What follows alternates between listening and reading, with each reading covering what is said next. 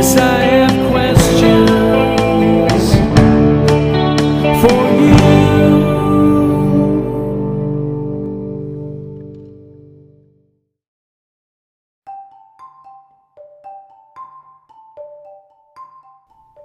Welcome to the I Have Questions podcast from those nerdy girls at Dear Pandemic.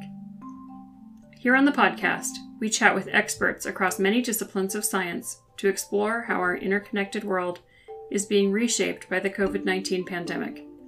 Find us on our website at dearpandemic.org. I'm your host, Dr. Malia Jones, hybrid social infectious disease epidemiologist at UW Madison's Applied Population Laboratory and editor in chief at Dear Pandemic.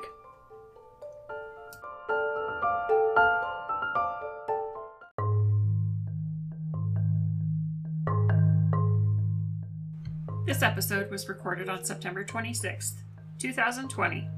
Today I'm chatting with Dr. Lindsay Leininger, who is a clinical professor of business administration at the Tuck School of Business of Dartmouth College. She's also our beloved nerdy girl in chief at Dear Pandemic. Dr. Leininger is a public health educator and researcher with expertise in data driven health policy. Her primary focus is teaching and translating quantitative methods to healthcare leaders. She develops and teaches courses at the intersection of health analysis, public health, and the healthcare industry. Today, we're opening up the question box and answering questions from our followers.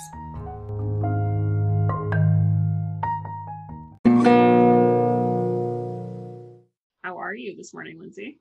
Good morning, Dr. Jones. It's lovely to see you. Yeah, lovely to see you. What's new in your world that's fun and light and exciting? Oh, well, I was hoping to report back my inaugural episode of the Great British Baking Show, but um, unfortunately, my internet was down last night, so I did not get to watch it, which was incredibly disappointing. I am very sorry. We love the Great British Baking Show in my house. And as I was telling Malia before we hopped on live, um, it is my nine year old son who first turned me on to it. So it. it is a it is a definitely an injection of joy. I feel. Yeah. What's your favorite mindless TV right now? I don't really watch any mindless TV right now. Is that what? I know. I but in normal times it is definitely anything Bravo, especially the Housewives. I love all the Real Housewives. Oh, nice. Like wow. all of them. All right. Well, we're here to answer questions and not just chat about television. So I want to start off with a big thank you to our followers. As always, we read every single one of the questions that you have submitted, and we so appreciate all of your comments and discussion and feedback on our page. I read every one of those questions that are submitted to the question box, and we got a ton of great questions this week. We have a ton of new followers since we started posting way back at the beginning of the pandemic. And I noticed quite a few topics that we've already covered. So I just want to highlight that we have a website, which is dearpandemic.org. And it's really easy to search all of our 500 or so posts to see what we have said about lots and lots and lots of practical COVID topics. So go check it out. It's dearpandemic.org. You can also submit your questions over there. We wish we could answer every single one of your questions, and we can't. So today we've just picked a few. We have a theme today, Lindsay. What is our theme? Stay smart this fall. We're going to talk about some seasonal topics as well as some current events and controversies and uh, how to move into colder weather while also staying smart. So, we're going to drop the smart infographic in the comments section, I think. And this is an infographic that we developed in partnership with Impact. Lindsay, you introduced us to Impact, so tell us a little bit about them.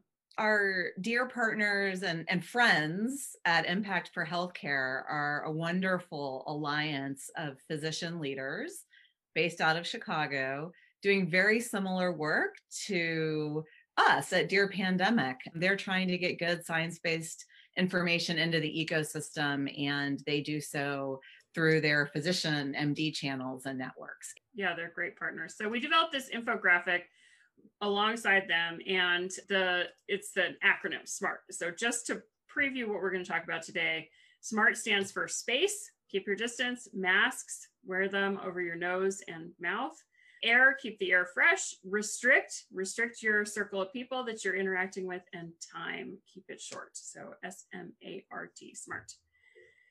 All right, so I've got the first question here. This is something that we've just been hearing a ton of chatter about in the info system this week. So, aerosols. What is up with aerosols? What's going on? Why can't CDC seem to make up their mind about aerosols? Scientists are saying it's aerosol. Other scientists are saying, no, it's not aerosol. What's the deal? It is so confusing, right? Like, I think when scientists bicker, it just confuses everybody. So, we're here to kind of cut through the chase. If you think of your respiratory gunk, thank you, Allison Buttenheim, for that phrase. there are two types of respiratory gunk when you talk or you sing or you do, you know, something vocal. There's a viral cloud and there's a viral rainstorm.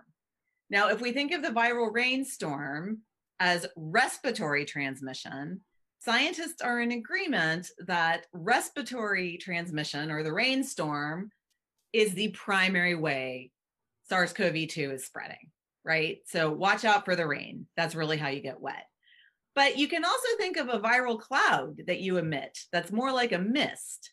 And what we're learning as we go with this pandemic is that the viral mist, while not the first and primary mode of transmission, is looking like it is indeed able to transmit and has caused transmission in some settings. Mm-hmm. So, again, the rainstorm is what matters the most, but the mist actually matters too. So, what's the implication for those of us who are normal people? It means poorly ventilated indoor spaces are risky. So we need to make the indoors look more like the outdoors. That's really all this means for those of us in the lay community. But here's why there's so much bickering in the scientific community. It's not that the cloud and the rainstorm, we all agree on this. I mean, it's not the transmission dynamics. It's really a scientific taxonomy, a classification question that I think is what's causing a lot of confusion. So when Malia and I say stay smart and watch out primarily for the rainstorms, but also the clouds, that's not a big deal, right? Like we tell y'all this and you say, okay, I need to avoid poorly ventilated spaces. But when the CDC comes out and says viral clouds matter in scientific language, there is a cascade of impacts throughout society.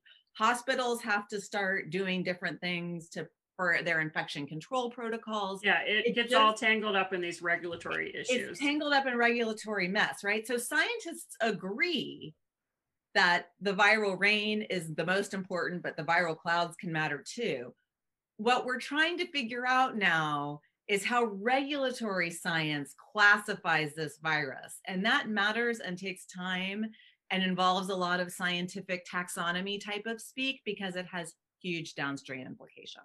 And I'll just give one example. If if CDC and WHO agree that, you know, technically speaking, the virus is airborne, which means it's spread via aerosolized, uh, very, very, very tiny particles that can hang in the air for a long time, like a cloud or a mist, then hospitals have to implement this whole other protocol for infection control, which involves not only wearing you know masks and face shields which doctors and nurses are already doing but also putting patients in pressurized rooms so that the air in the room doesn't escape into the hallways and you know all kinds of other practices in hospitals. And in fact we're not actually seeing healthcare workers with high rates of infection anymore now that we have got some good basic preventative practices. And so it doesn't seem like it's necessary. It does also seem like there's some variation here. Like there, for some reason, in some circumstances, it does get aerosolized and spreads to lots of people in indoor spaces. And and I think that's just not it's not well understood why why sometimes that happens and sometimes that is not the case.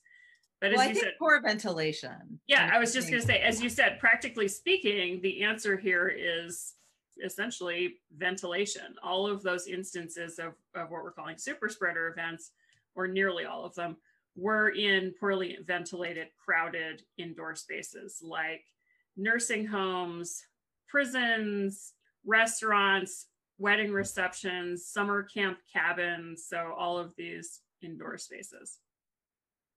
And I, if if it's okay, Malia, I just want to end by giving the guidance that Linsey Marr, who's a scientist, and she is like the aerosol scientist. I was going to say queen, but she's she's more like a deity. She's like a guru. She's the person, and she says, "Look, the practical implications are masks, ventilation, distance." Yeah. So we'll give her the the shout out she deserves on this. Yeah. So, All Dr. right. Jones, do I get to ask you a question now? You do. Yay. Okay. Joy Lynn from Grand Rapids, Michigan. Thank you so much for writing in. Uh, she asks I'm 65 and have been working from home, meeting my adult children outside for visits and social distancing. Now that cold weather is approaching, I'm wondering about meeting with them indoors. Would it be okay if we wore masks, stayed six feet apart, and kept some windows open? They also have limited social contact, maybe for an hour. What say you, Dr. Jones? All right.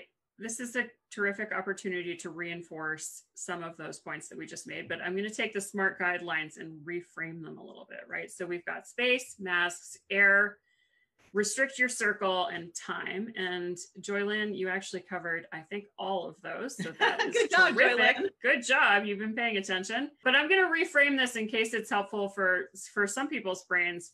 What you can do before, during, and after a visit like this, right? Is the weather gets colder. I live in Wisconsin. It is not going to be possible to have chit chats with my in laws outdoors for much longer here. So, thinking about having a safe, brief visit with your family indoors. How do we do this? So, I think to prepare, the first step is prepare, get ready to do this.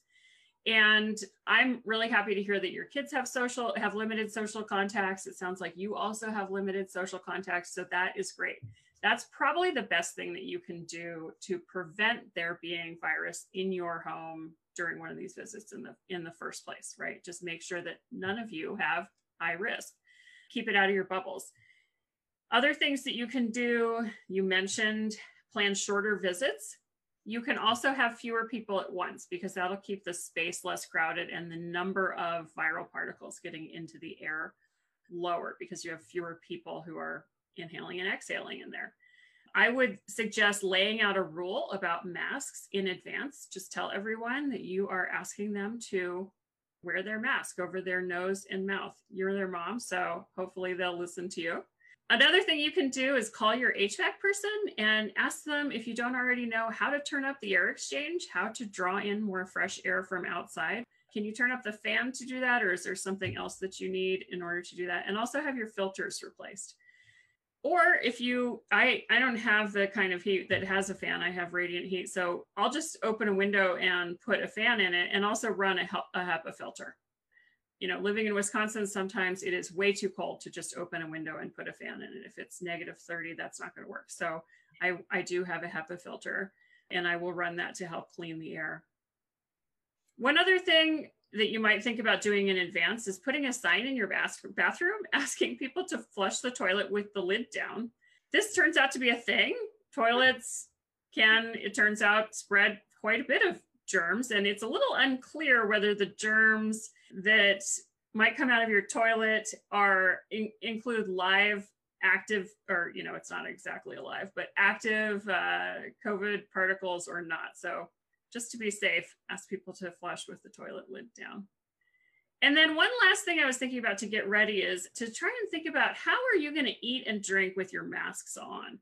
It's really important to keep those masks on your nose and face the whole time. And so this is pretty hard. This is one of the challenges that I think has led to some of the super spreader events being in situations like restaurants and weddings. And so maybe we just skip the snacks and the drinks and have this be a short visit without refreshments, right?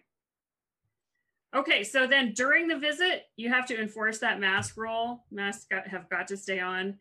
Don't hang out in the basement. Bring in that fresh air from outside. Choose a good place to hang out. And then don't engage in activities that produce extra droplets. So it turns out that when we talk or sing or ohm or shout, more droplets come from deep inside our lungs into the air. And so I would just avoid any kind of activities like singing, shouting, chanting, or ohming that would produce a lot of extra droplets.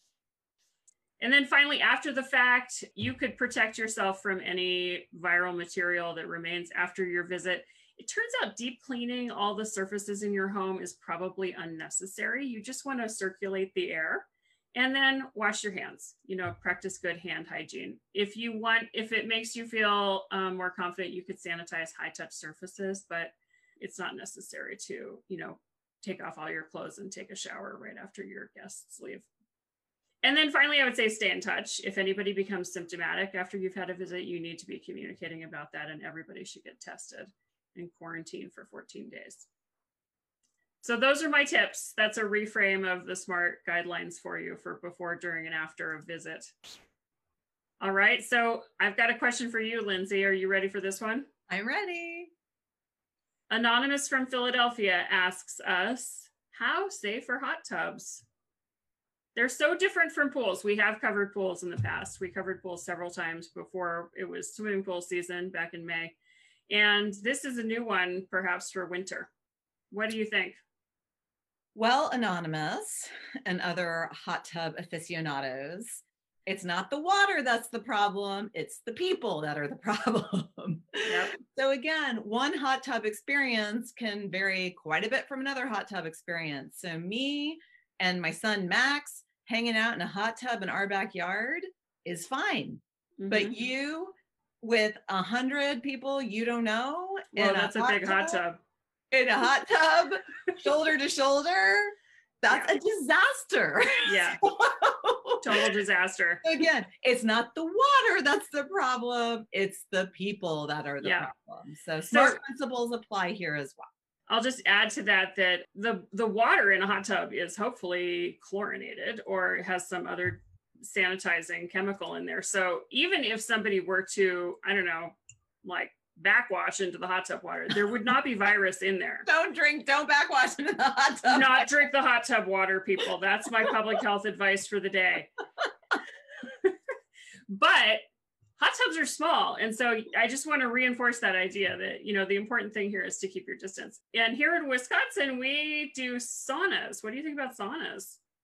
I think that is a poorly ventilated indoor space with oh, people Oh, in close yes. contact, and every nerdy girl alarm bell inside me is freaking out. So if it's your own personal sauna in your own house, and I have some friends who who have that, they're from I have a sauna. Norway, right? Like if it's in your house and you're going in your sauna, that's great. But don't invite your friends over to come hang out in your sauna. Like Yeah, no. violates every smart The people in your sauna and your hot tub should only be the people in your bubble. I, I now I have a really good smart week to share with you and our friends. So the smart protocols, I have taken them on the road this week about a sauna now, a hot tub, uh, how to help the MBA students here at Tuck organize more safer socializing, Hopefully not in a sauna. not in a sauna or a hot tub. And I have spoken to the New York Times restaurant critics. So I am having quite a smart week, if you will. Yeah, you are. Well, So you're a nerdy good girl. principles. They're very widely applicable. That's right. Apply them everywhere. Exactly. It's what I'm doing smart. So, you know, reflecting uh, just a little more on the hot tub question, I so some people have a hot tub available to them at their gym, right? Which would be a shared, like you might be the only one person in it at this time. But I do think that um, if there's a lot of turnover, if there are a lot of people in and out of there, I'm still a little worried about it. So I would, wouldn't do I it. would skip it. Yeah. That's past my comfort zone. Me too. So are Even gyms. Actually, I Yeah. I'm also really worried about gyms in general. So No, me too. I Yeah. and, and I know I, this is a very hard time for them, but Yeah. I I still feel compelled to say that I don't feel comfortable exercising in a shared space. I agree. Indoors. Some of the gyms near here have been trying to operate outdoors, and I think that's a that's a smart idea. All right. You've got one for me? Oh. I do. And I think this is all we have time for. Yep. Um, okay, so this is from Christina from Fullerton, California. So thank you, Christina, for writing in. We're grateful for your question. All right, Dr. Jones, how risky is it if people walk past on the sidewalk who aren't wearing masks? My kids love running around in our front yard, and we have a lot of people who walk and jog past. My kids will run near the sidewalk, and I know they are less than six feet away. I usually have my kids go back to the porch away from the sidewalk. Should I keep chasing my kids away from the sidewalk or should I have them wear masks? This is a terrific question, Christina. We, uh, Lindsay and I both also have young children. And I will start off by saying I think it's a great idea to have your kids outside playing. It's really good for them. They need the exercise, especially if they're home from school and maybe on screens a lot of the day. Outside is great. And we should take advantage of the nice weather while while it lasts. Although I guess in Fullerton you might get nice weather for a little bit longer than we do here in Wisconsin. I have some good news though. Outside air is as well ventilated as air can be. And so Although I realize in California, you've been dealing with quite a bit of poor outdoor air quality.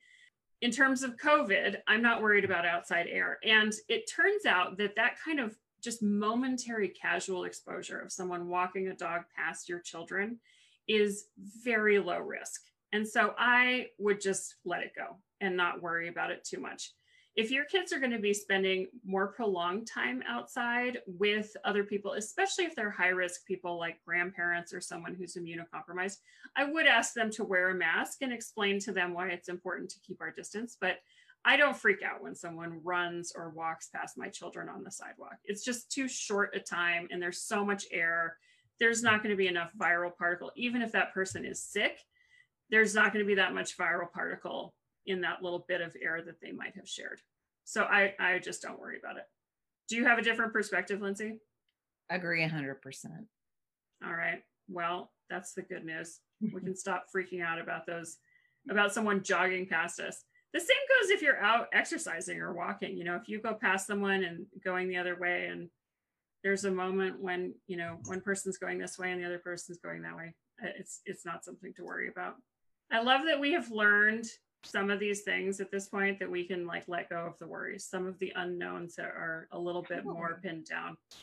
In the beginning, do you remember there was a study that went viral about like a biker and being able to emit for like oh know, that image haunts me. They had right, like we were. They had a very compelling image to go with that article about the the particle cloud that can go behind someone who is, I think it was biking. It was, yeah. And yeah it turns out that that even someone who's admitting a lot of virus it, it dissipates well enough that it just is it doesn't seem like a, a main way that people are getting sick at all.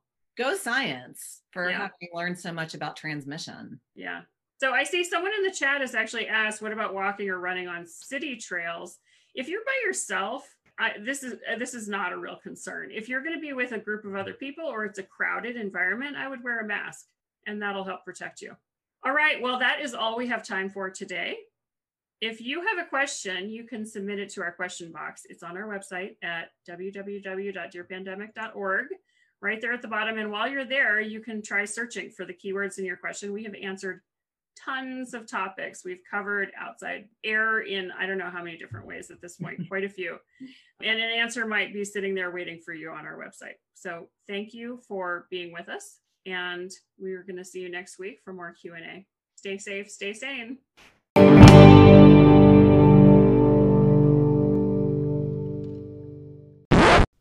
Thanks for tuning in. This has been the I Have Questions podcast from those nerdy girls at Dear Pandemic. If you have a COVID question, you can submit it on our website at dearpandemic.org. Check us out on Facebook, Twitter, or Instagram. And subscribe to our podcast, I Have Questions wherever you get podcasts or at anchor.fm slash dear pandemic.